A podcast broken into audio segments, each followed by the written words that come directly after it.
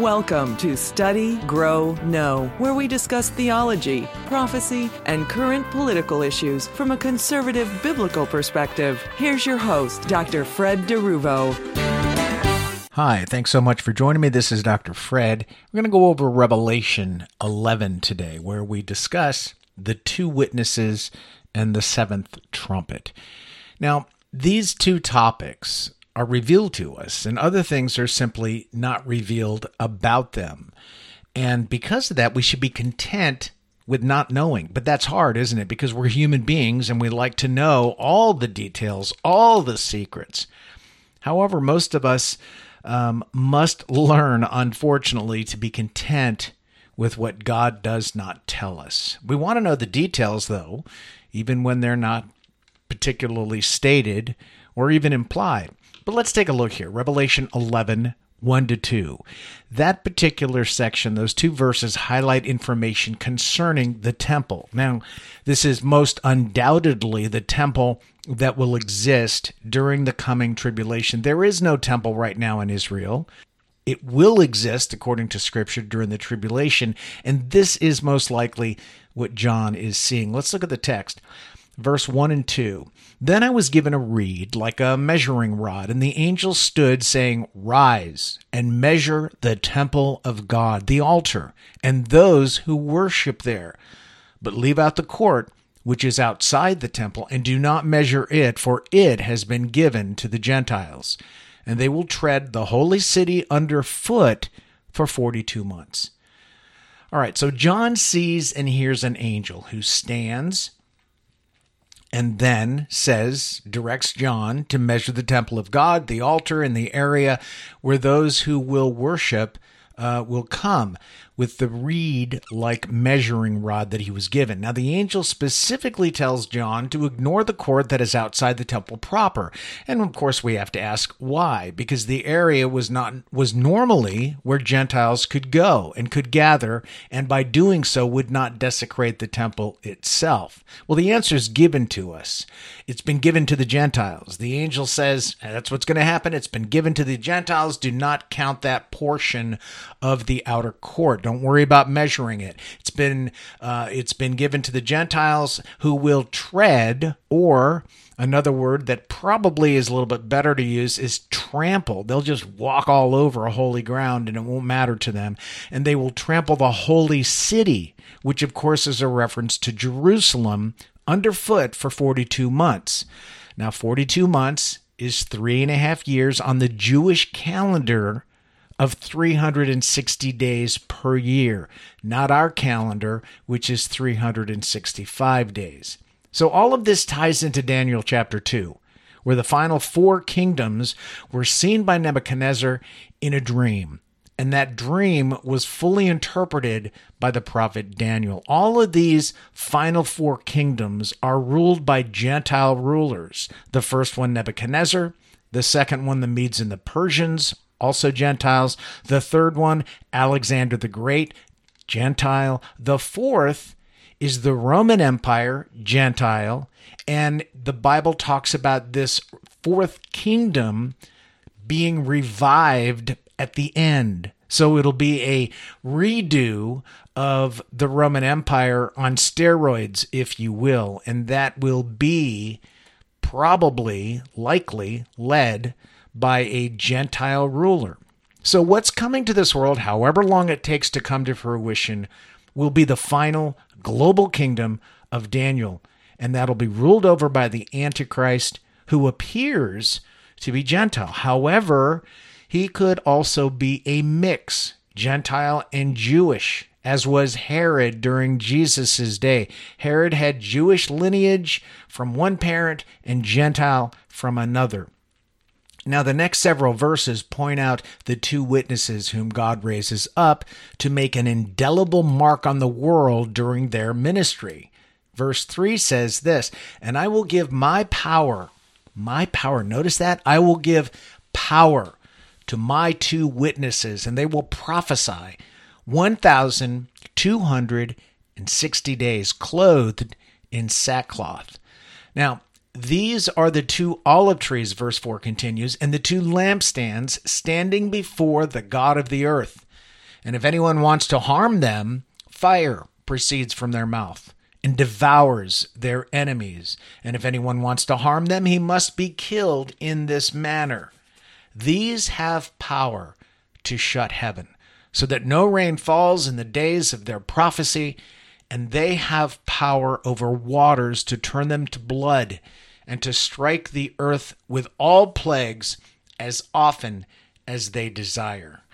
That's pretty interesting. This is a fascinating look at these two men who will be used by God to warn and evangelize during this point in the tribulation. Now, some commentators believe these two witnesses rise up during the first portion of the tribulation, while others believe they have their ministry during the second portion leading to the end of the tribulation. I fall into this second group, and there's a number of reasons for that, which I'm not going to go into right now. I would just recommend that you do your own study and find out what makes most sense to you, and um, then just go from there.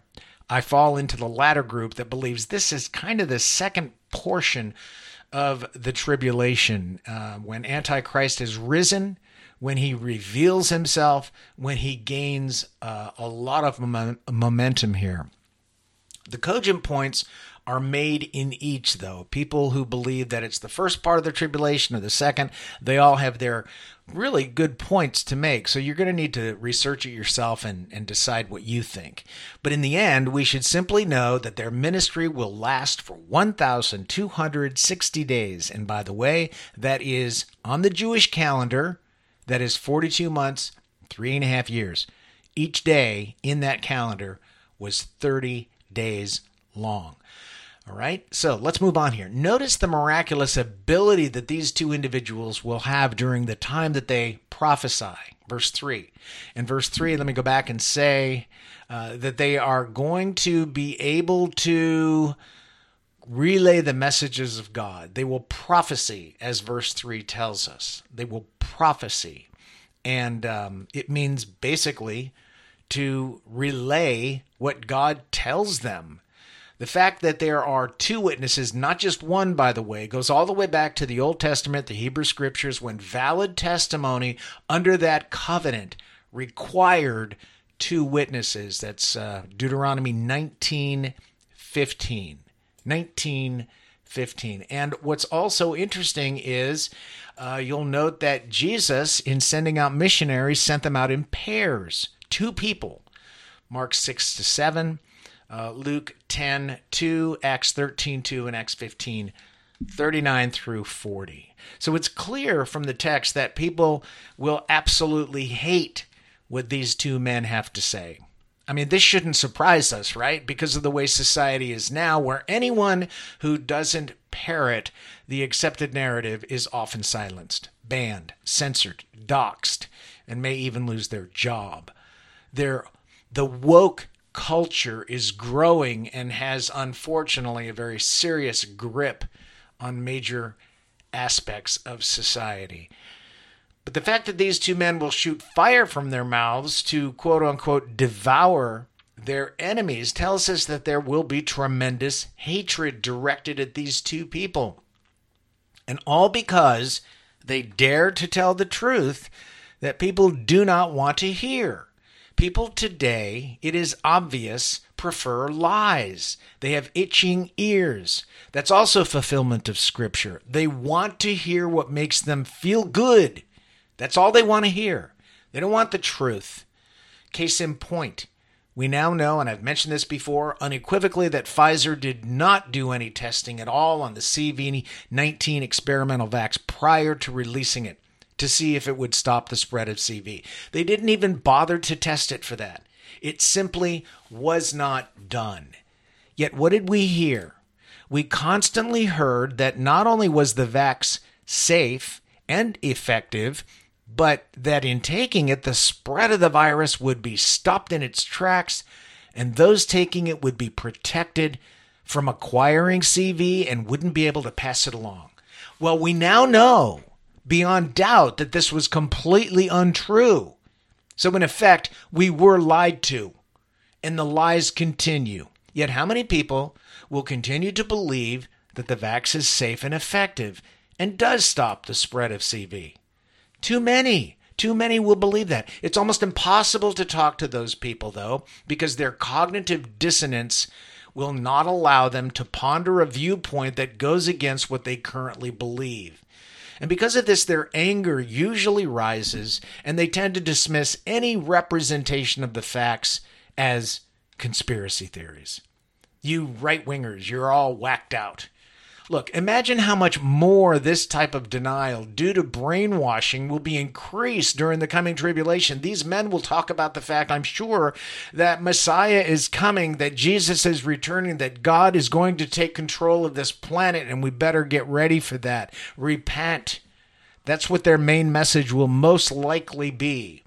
And the people alive then will not want to hear it and it will anger them so much that they will obviously try to kill these individuals. I cannot imagine these two men having to protect themselves supernaturally and and their messages will be so frighteningly real to the world where they will have the power to shut heaven with no rain, turn water into blood so that it's undrinkable, and bring numerous plagues to earth as often as they want to do that.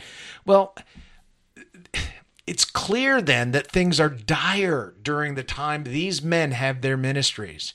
Instead of the left doing the canceling and doxing, these two men will be doing that. But it's important to remember that they do so not out of vindictiveness but out of love and concern for people, and also to warn people of God's impending judgment. What these men try to accomplish is to bring the world to repentance so that they might be saved. Unfortunately, they fail on a global scale, though it's probable that some, especially in Israel, will receive the truth that they speak most will reject it. So the big question that often arises related to these two men is well, who are they? Who are they? Well, the short and best answer is that we don't know. There's absolutely no sense in trying to figure it out either. God has not told us, therefore, he doesn't think we need to know. That should be good enough. We don't know when the rapture is going to happen. We don't know when the day or the hour that the tribulation is going to start. We don't know many things, and God has chosen not to tell us. He doesn't think we need to know. All kinds of guesses have been made with respect to the identities of these two individuals, but I tend to agree with people like Dr. Thomas Constable, who essentially says that it is very likely that God will simply raise two unknown men during that time for this particular ministry. Certainly, God empowers them as he did Moses, Elijah, Elisha, and others. But to suggest that these men, as some have done, will rise from the dead as Moses or Elijah, I think is a bit of a stretch. Now, of course, God can do this if he wishes. Nothing is impossible with God, but I'm more inclined to think he will simply prepare two men at the time for that particular ministry. Okay, so that's that's kind of where I'm coming from. I'm inclined to think that he will raise up two individuals that will be alive then for that particular ministry. Well, in Revelation 11, 7 to 10, the beast, quote unquote, who rises out of the pit is the son of perdition or the antichrist but it's also important to know that i believe the word beast is used 38 times in the book of revelation and it either means the Antichrist, Satan, or the false prophet. So whoever it happens to be, I'm I'm guessing it's going to be the Antichrist at this point, and I'll tell you why in a minute. He successfully kills the two witnesses in Revelation 11, 7 to 10. He is allowed, by the way, to do so purely because God allows him to do so. Not because he is so powerful that he can go against God's wishes. Obviously, he has the power to kill these two people. God grants him that ability when God chooses to have that accomplished. Why? Well, because the world has been warned for three and a half years and their ministry is essentially over. However, They will have one more thing to say to the world in three and a half days after they are murdered. Now, notice in these verses, again, verses 7 and 10 of chapter 11, the bodies are simply not allowed to be buried. They lie dead in the streets for several days. Meanwhile, the world is celebrating their deaths as if the Wicked Witch of Oz has been killed. People are so ecstatic that they offer their adoration to the Antichrist who killed them. He's obviously more powerful than they are. Well, that murder of his cements for the world the fact that he is clearly superior to the witnesses who he obviously had the power to kill. But Antichrist was more powerful, right, than the witnesses. Witnesses had the power to kill, but Antichrist was more powerful because he was able to kill the witnesses. How? We don't know, but the deaths are unmistakable. Revelation 11, 11 through 14 reveals what happens next. Let me read that. Now, after three and a half days, the breath of life from God entered them, and they stood on their feet, and great fear fell on those who saw them. And they heard a loud voice from heaven saying to them, Come up here. And they ascended to heaven in a cloud, and their enemies saw them. In the same hour there was a great earthquake, and a tenth of the city fell. In the earthquake, 7,000 people were killed, and the rest were afraid and gave glory to the God of heaven. Verse 14 says, The second woe is past. Behold, the third woe is coming quickly. Okay, let's look at this. What happens here is in some ways a repeat of what occurred during the resurrection and ascension of our Lord three days after he was killed and he rose from the dead, and then 50 days later, some 50 days later, he ascended into heaven. Now, of course, Jesus determined the exact moment of his own death, and he gave up his spirit into the hands of his loving Father. In Acts chapter 1, we see uh, Jesus just simply float up into the clouds as the disciples watched. I doubt it was an instantaneous event like the blinking of an eye. It probably took a short bit of time as Jesus slowly ascended to the Father in the third heaven. But notice here that these two witnesses are lying dead in the streets, and imagine the cruelty that they may may have occurred uh, to their corpses. We don't know. Maybe God protected them, but I can see people walking by spitting and things like that. Their hatred is so visceral. But then God or an angel calls the two men from the dead and commands they come up here to heaven. Now, like Jesus, they ascended in a cloud and the world sees it. A few decades ago, we wouldn't have been able to guess as to how this would have been possible, that the world would see it at the same time. But with the internet and satellite, pictures and video are transmitted around the world instantaneously. Imagine all the folks when this happens who are there who will grab their phones and start recording it live. Oh, and as an aside, I don't believe this event is a mirror of the rapture at all, though some folks do. I, I see it again as more of mirroring the ascension of our Lord. But God isn't done because he sends a tremendous earthquake and a portion of the city falls and collapses. Roughly 7,000 people are killed. Notice here that people are finally afraid, afraid enough to give glory to the God of heaven. Does it last? Oh no. No, it doesn't last. Usually, once the fear's gone, well, I don't need to praise God anymore. I don't need to fear him. So this is the second woe, as it states in verse 14, and it is gone. The third one, remember a while ago, the eagle flying overhead saying there are three woes? Well, this one is the second one. The third one's on the way, and it will come after the seventh trumpet judgment is released. Now, a woe is something that causes severe grief, affliction, or anguish. So Revelation 11, 15 through 19 highlights what occurs at the opening of the seventh trumpet. This is ultimately the beginning of the final consummation of God's plan for the entire world. This is the actual physical beginning of the transfer of this kingdom, all the kingdoms of this world, to the kingdom of God. This plan was decided on before the foundations of this world were laid in eternity past in the councils of the Godhead. This entire process from creation to the fall of humanity, to everything that occurred in the Old Testament, to the New Testament, to Jesus' life, death, resurrection, and ascension, as well as the final judgment period of the tribulation and Jesus' return. It was all designed by God to bring this world to heel and for God to regain what was stolen by Satan.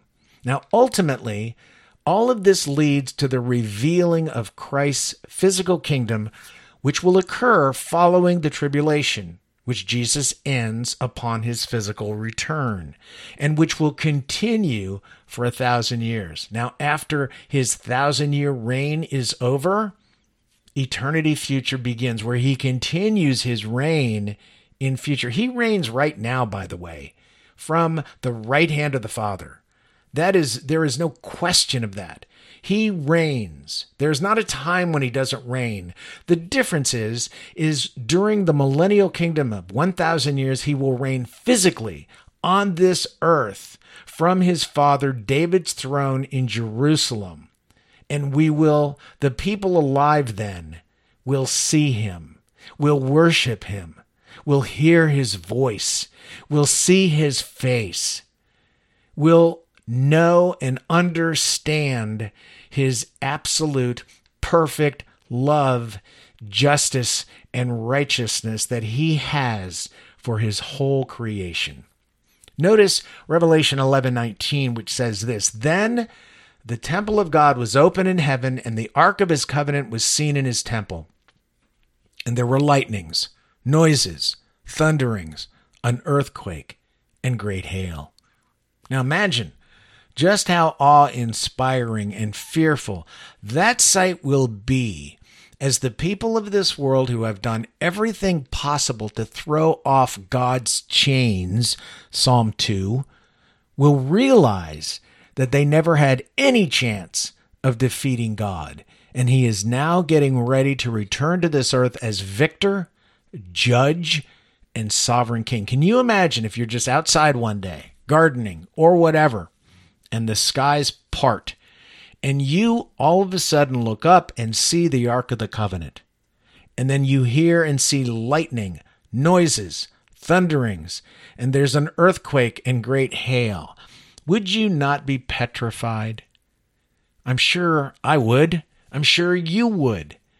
This is God's blessing to us that we have not seen this, that it is veiled by our own atmosphere. Imagine if we saw this. Well, there will be a time when the world, the people living then, will see it. Is the world moving toward the final year, seven year tribulation period? Without a doubt. Every day we move one day closer. How quickly will that tribulation start? I have no idea. On the one hand, it certainly appears as though in some ways it's right around the corner, but it may not be.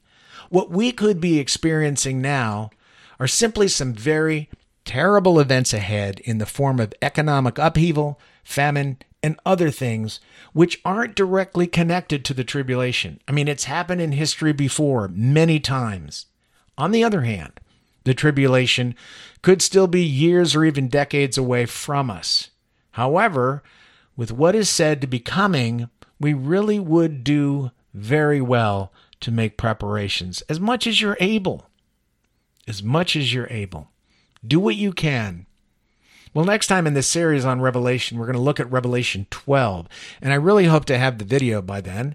Um, I made a mistake last time, didn't get it recorded correctly, so I want to make sure I do this correctly next time. So we'll look at Revelation 12, which has some extremely interesting and exciting things to reveal to us. I hope you'll join me then. And until we meet again, I pray that God will open your eyes to show you how blessed you are in Him. You've been listening to Study, Grow, Know with Dr. Fred DeRuvo. Please join us each week for new broadcasts that deal with theology, prophecy, and political issues from a biblical conservative perspective.